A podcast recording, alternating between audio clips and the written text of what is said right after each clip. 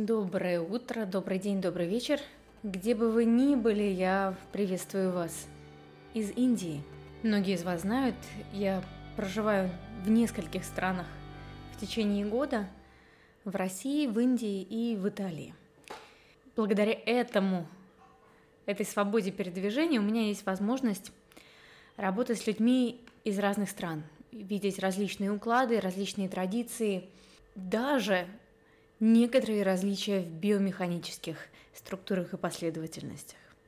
Что очень многое зависит от того, как мы проводим первый год жизни, насколько активны мы в своей взрослой зрелой жизни. Все это, все эти уровни активности напрямую отражаются на наших биомеханических структурах и последовательностях. Сегодня, конечно же, первом эфире такого рода я хотела бы поговорить о самой фундаментальной и самой актуальной теме. Это тема двигательной терапии.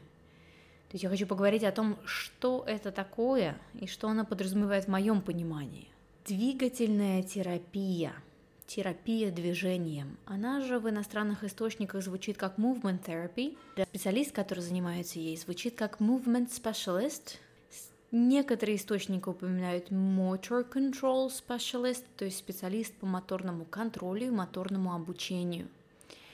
Еще до того, как появилась physical education в, в школах, да, физическая культура в школах, уроки физкультуры, а, во многих странах англоговорящих этот урок звучал как movement education. И вы не поверите, но еще где-то в 50-х, 60-х годах многие институты а, образовательные, они преподавали детям на уроках физкультуры понимание плоскостей, движение плоскостей, ощущение своего тела в пространстве, распределенное движение вдоль конечностей, переходы кинетической энергии из одной конечности в другую, сила реакции опоры – ощущение гравитации и антигравитации, все это преподавалось на уроках физкультуры. Вы можете себе такое представить? Вау! Если бы у меня была такая физкультура, я думаю, я бы а, не, прогули, не прогуливала, и б, не просила бы маму добыть мне справку, освобождающую меня от этой физкультуры.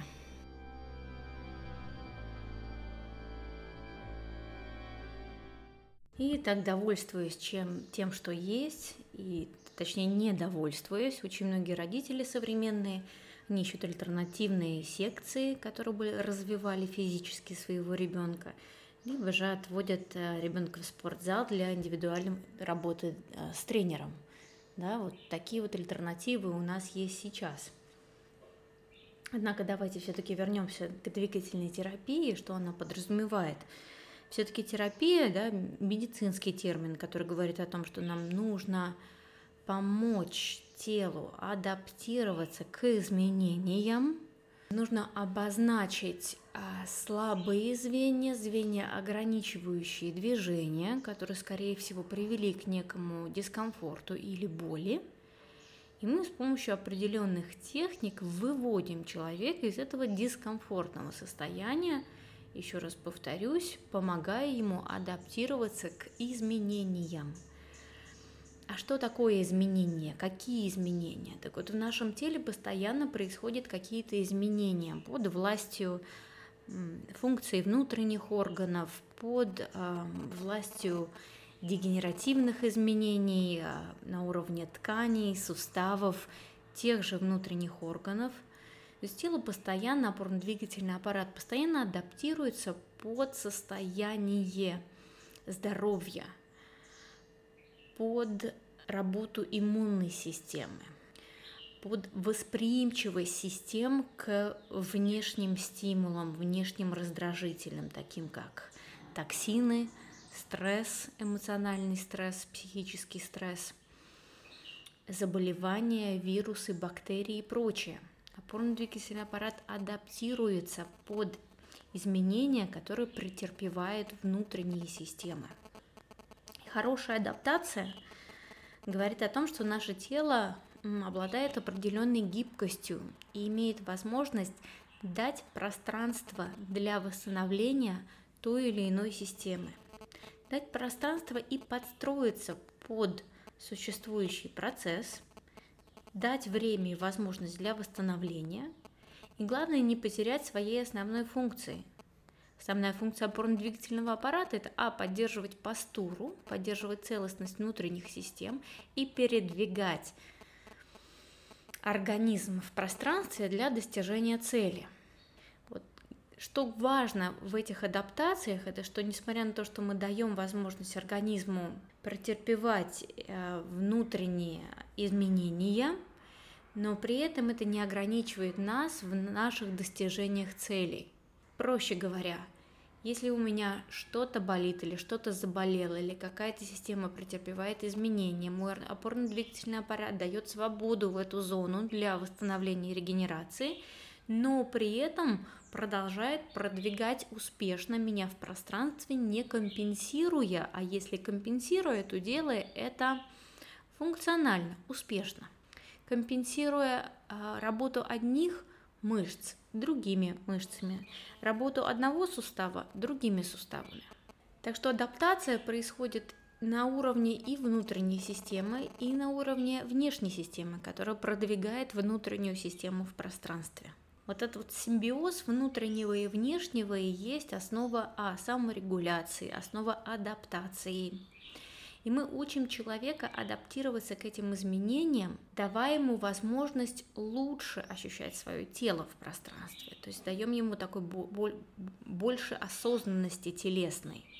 Эта телесная осознанность в будущем будет помогать телу не расстраиваться, а подстраиваться под внутренние изменения.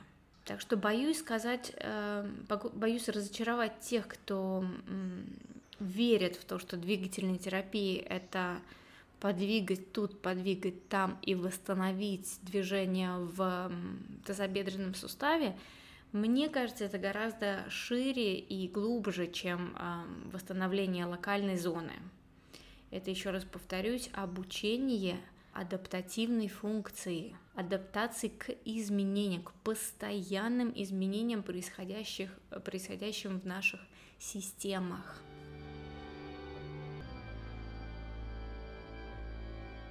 Я думаю, очень часто у наших клиентов, наших потенциальных клиентов и даже у самих специалистов складывается ложное представление о том, что тело достигает какой-то определенной э, оптимальной точки, в которой постоянно пребывает.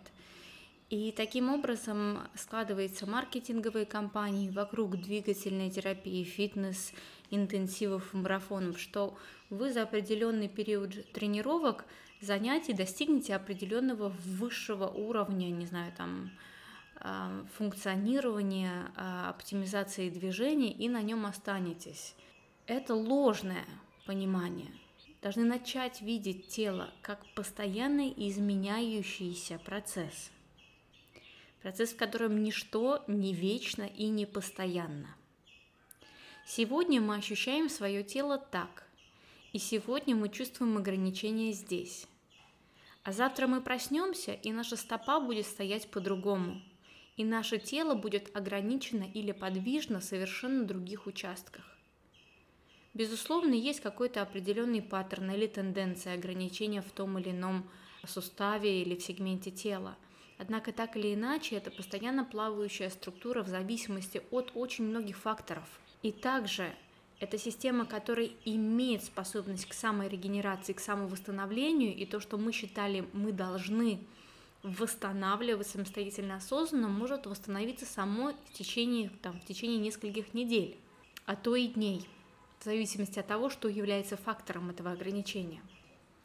Поэтому еще раз повторюсь, мне кажется нелепо и глупо работать локально над системой, и более того, диагностировать локальные трудности, сложности и ограничения и работать с ними, учитывая, что есть факторы, обуславливающие эти ограничения.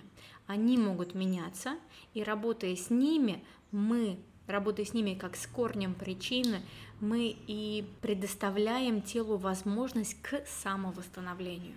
Никто, кроме вас самих, себя не восстановит.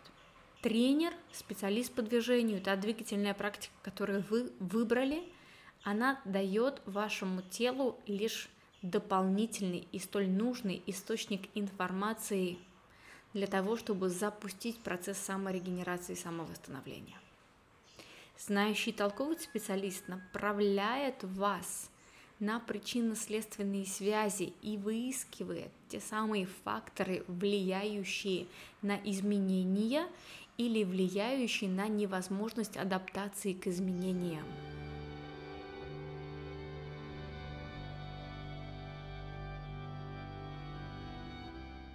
Наверное, это основная причина, по которой современная реабилитация, лечебная физкультура начали смотреть в сторону таких наук, как психосоматика, и начали видеть более интегративно и целостно человеческий организм, как совокупность нескольких систем.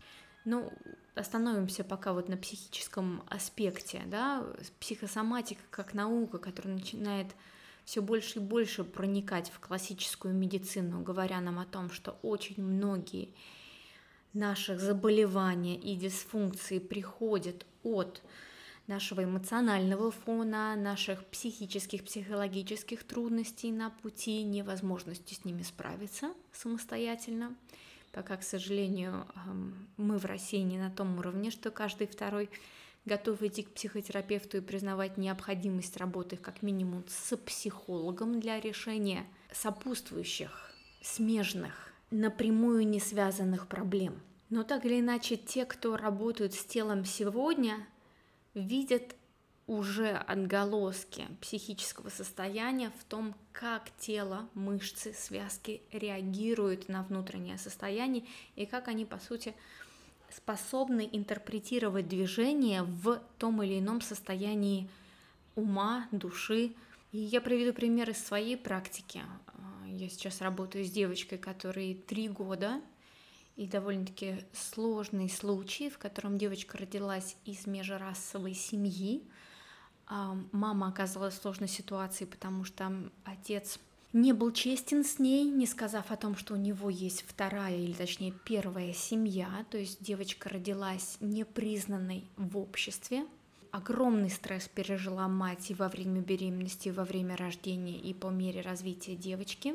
Помимо частичного паралича левой стороны тела а, были эпилептические припадки, которые сейчас сошли на нет, но а, расстройство внимания не диагностированный аутистический спектр, и вот этот паралич, такая комплексная история, которая отражается в ее А поведении, то есть она не сбалансирована в своих реакциях, не сбалансирована в возможности коммуникации, сильно быстро расстраивается и сложно прийти обратно в центр себя – и также она достаточно сильно а, ограничена в движении по левой стороне тела. Я бы сказала, что девочка не видит своего, своей левой части тела, своей левой ноги. Она, безусловно, на нее наступает, но вот создать именно поворот в левую сторону на ней для нее становится невероятно сложным. И когда мы начинаем работать, я вижу, что помимо ограничения в подвижности, есть также нежелание признавать существование этой части тела. Сейчас поясню, что я имею в виду. Я прикасаюсь абсолютно свободно ко всей правой части ее тела. Я могу прикоснуться к плечу, к руке, создать некие механические тактильные стимуляции, направить ее в движение. Однако, как только я прикасаюсь к левой части ее тела, она убирает руки, мои руки, и начинает входить в очень сильное истерическое практически состояние, которое она не способна контролировать. И порой мы просто сидим, она сидит у меня на руках, и я держу ее левую руку у себя в руках, я начинаю с ней говорить. Девочки три, а она не говорит, и я начинаю с ней говорить, расскажи мне, что здесь, в этой ноге, что не позволяет тебе ей так пользоваться. Девочка начинает со мной говорить своими эмоциями, своими воплями, своими переживаниями, я слышу в них злость, я слышу в них обиду, негодование, отсутствие безопасности, отсутствие некой поддержки и веры в будущее.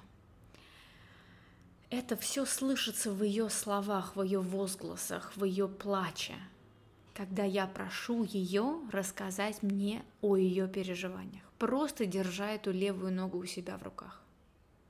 Такое не происходит, когда я держу ее за правую. Такое не происходит, когда я прошу повернуться ее вправо. Когда мы лежим на левом боку и стремимся через него повернуться, через нее проходит огромное количество эмоциональных всплесков и выплесков –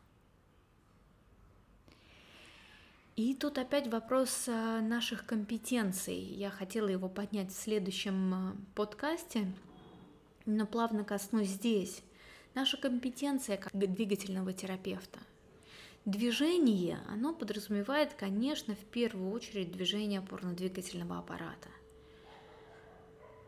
Но ограничивается ли движение на уровне тела? Я очень часто говорю об этом в своих семинарах, что движение – это порой очень невидимый процесс. Это начало движения клеток, это движение нервных клеток, это движение наших мыслей. Движение – это постоянное взаимодействие нескольких систем.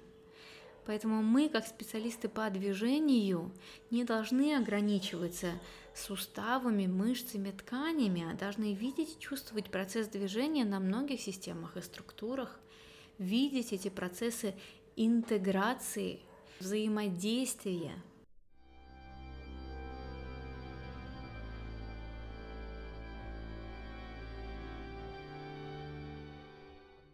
Ну и, конечно, движение без прикосновения, на мой взгляд, невозможно. Поэтому через прикосновение мы способны да, давать информацию опорно-двигательному аппарату нервной системе человека для оптимизации движения, но мы также способны через это прикосновение считывать малейшие изменения реакций, более глубокие внутренние процессы, такие как движение клеток, движение тканей, чувствительность тактильную, чувствительность проприоцептивную и прочее. Мне, конечно, очень помогло когда-то обрести пару ступеней рейки, Рейки – это терапия энергетическая, можно сказать. Это работа руками, телесно-ориентированная терапия руками через энергию рейки. Очень целительная, сильная, но мягкая одновременно практика, которая развивала и развивает мою сенситивность. И через данного рода терапию, через рейки, я, в общем-то, начинаю пробовать различного рода эмоциональные высвобождения, когда я работаю – с человеком. То есть как я через это прикосновение могу позволить а, отбросить, снять то эмоциональное напряжение, которое хранится в тех или иных тканях, для того, чтобы освободить и способствовать движению в этом сегменте тела. Рейки – это один из инструментов, которым я пользуюсь, однако, безусловно, направленность, направление движения по определенном векторе, в определенной плоскости через органы чувств – это мой основной инструмент – то есть я могу двигать а, мануально, а, воссоздавать движение в теле человека, но чаще я буду использовать тот или иной орган чувств, то есть побуждать его к движению в определенной плоскости, в определенном векторе. И в этом векторе, и в этой плоскости я могу добавить прикосновение, либо создать такую среду, которая бы заставляла его искать стабильность, баланс – в этом положении суставов, в этом векторе, в этой плоскости.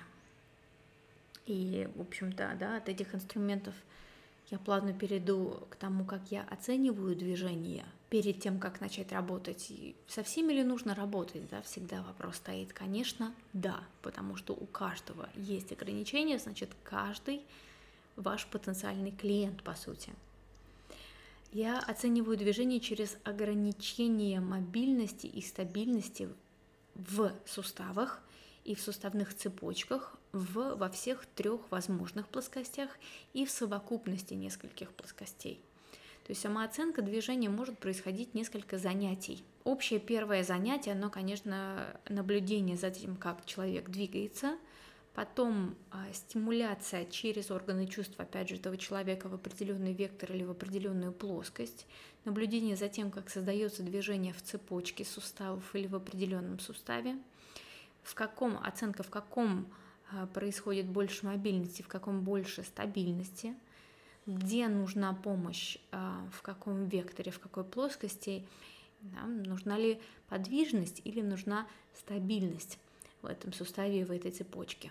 Обязательно смотрю на то, какие органы чувств побуждают больший моторный ответ, Безусловно, это больше относится, больше э, подходит для работы с детьми и с младенцами, потому что они не способны следовать э, словесным инструкциям, и они больше ориентированы на сенсорную стимуляцию, моторный ответ, такой принцип движения, да, и если, если им что-то нравится, что-то их привлекает, они следуют к этому, да, они это хотят заполучить, изучить, пощупать и прочее.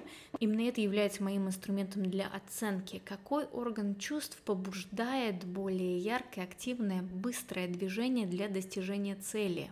Также можно рассматривать вестибулярный аппарат как орган чувств и смотреть при каком положении головы отчетливо видна разница и преимущество баланса положения тела, в каком меньше, при каком положении головы, при каком фокусе глазного анализатора человек может терять баланс, может чувствовать себя менее стабильно. То есть как зрение, помимо э, зрительного фактора, то есть определения качеств предмета, может также способствовать стабильности положение оси в пространстве, помогать в продвижении опорно-двигательного аппарата в пространстве, как он сопутствует вестибулярному аппарату в поддержании оси. Кожа как орган чувств – это прекрасный инструмент для оценки тактильной восприимчивости. Какие сегменты нашего тела мы чувствуем лучше, какие нет. В каких случаях кожа помогает создавать движение – дает эту дополнительную информацию нервной системы для более успешного движения, или наоборот является некой слепой зоной, которая могла бы давать больше информации, но в связи со своей слепостью не имеет возможности поддерживать движение того или иного сустава. Иногда тактильная восприимчивость может определяться как очень чувствительная зона, то есть она наоборот при тактильной стимуляции, да, та же резинка штанов может раздражать рецепторы настолько, что это притупляет получение информации из этой зоны, раздражает сильно рецепторы и мешает создать правильное, нужное, оптимальное движение в этой зоне. То есть смотрю через прикосновение, опять же, какова тактильная восприимчивость и где кожа является помощником – а где кожа может реально мешать созданию движения. По мере оценки движения в общем-то, и создаются первые упражнения, да, как выстраивается тренировочный процесс. Не могу сказать, что интуитивно, но скорее просто по, по наитию, по мере оценки и приходят упражнения. Моя задача увидеть слабое звено, слабую зону, слабую неуверенный вектор, неуверенную плоскость движения и позволить человеку обрести больше уверенности и безопасности в этом движении, уж потом свободы движения и более многогранное движение в этом непознанном векторе. Поэтому сперва, еще раз повторюсь, это безопасность и комфорт, и уж потом свобода и многогранность. То есть, да, тренировочный процесс — это скорее постоянное контактное взаимодействие с человеком, постоянная, можно сказать, стимуляция органов чувств для побуждения движения, но очень важно понимать, что перестимуляция случается часто, особенно когда мы работаем с человеком, которого да, мы видим впервые, мы еще пока не понимаем, как а, его нервная система может воспринимать информацию, как она ее абсорбирует и выдает через моторный ответ. Не каждая информация, полученная нервной системой, может привести к моторному ответу. В идеале это то, чего я пытаюсь достичь. Сенсорная стимуляция переходит в моторный ответ. Однако иногда сенсорная стимуляция накапливается, не выдавая моторный ответ, и тогда происходит перестимуляция.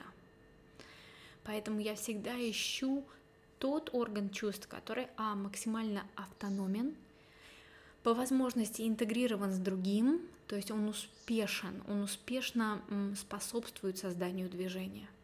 И через него стимулирую высвобождение, то есть создание движения, чтобы не происходило гиперстимуляции. И всегда есть возможность переходов из э, симпатической системы, э, из симпатического режима в парасимпатический режим.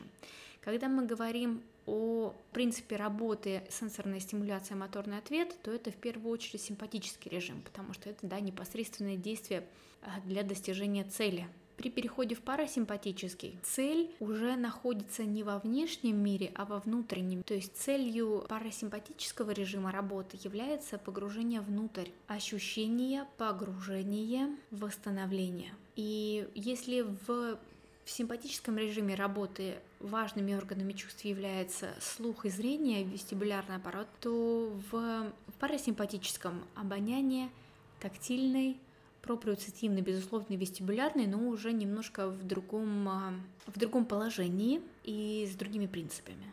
Вот, поэтому работа всегда будет различаться на более активную, побуждающую к действию внешнему, достижению цели во внешней среде и к более внутреннему процессу достижения цели а, внутренней цели саморегуляции, восстановления и погружения в центр себя, некое обретение целостности центра и оси.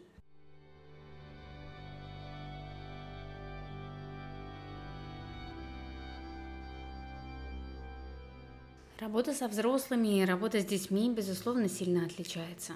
Ребенок очень чувствительное, восприимчивое и порой не требующее словесного обоснования существо. То есть с ним можно разговаривать через телесный контакт, через body language, да, так называемый. Когда взрослому человеку часто необходимо обоснование, особенно в работе с незнакомым человеком. То есть для того, чтобы чувствовать безопасность в руках человека, вам нужен определенный вокабуляр во время такого рода двигательной терапии. И, возможно, это более направленные, словесно направленные методики, когда вы находитесь по сторону от человека и вводите в его, э, его в некое состояние, в котором он переживает те или иные ощущения своего тела. Да, это то, что мы называем embodiment, воплощение того или иного процесса через наше тело. И в данном процессе воплощения ощущения, переживания – телесного опыта мы можем придать прикосновение, а, дать некоторой двигательной стимуляции через механическое перемещение частей тела в пространстве.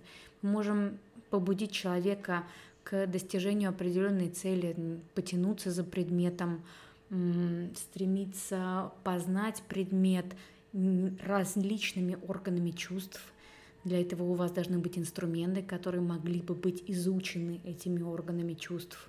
То есть это, конечно, сильно отличает эм, классическую мейнстрим э, двигательную реабилитационную технику, в которой вы располагаете человека, это даже не зависит от расположения, лежа или стоя, вертикально или горизонтально, но вы даете ему определенную форму движения, которую он должен выполнить, повторив за вами. Вот, на мой взгляд, в моем случае двигательная терапия подразумевает не повторение за каким-то шаблоном, а воссоздание своего уникального шаблона и обучение, переобучение через этот шаблон – слушая и слыша внутренние посылы, позывы, ограничения уровни свободы, некий внутренний поиск, внутреннее достижение, собственное достижение благодаря своей осознанности, своей чувствительности.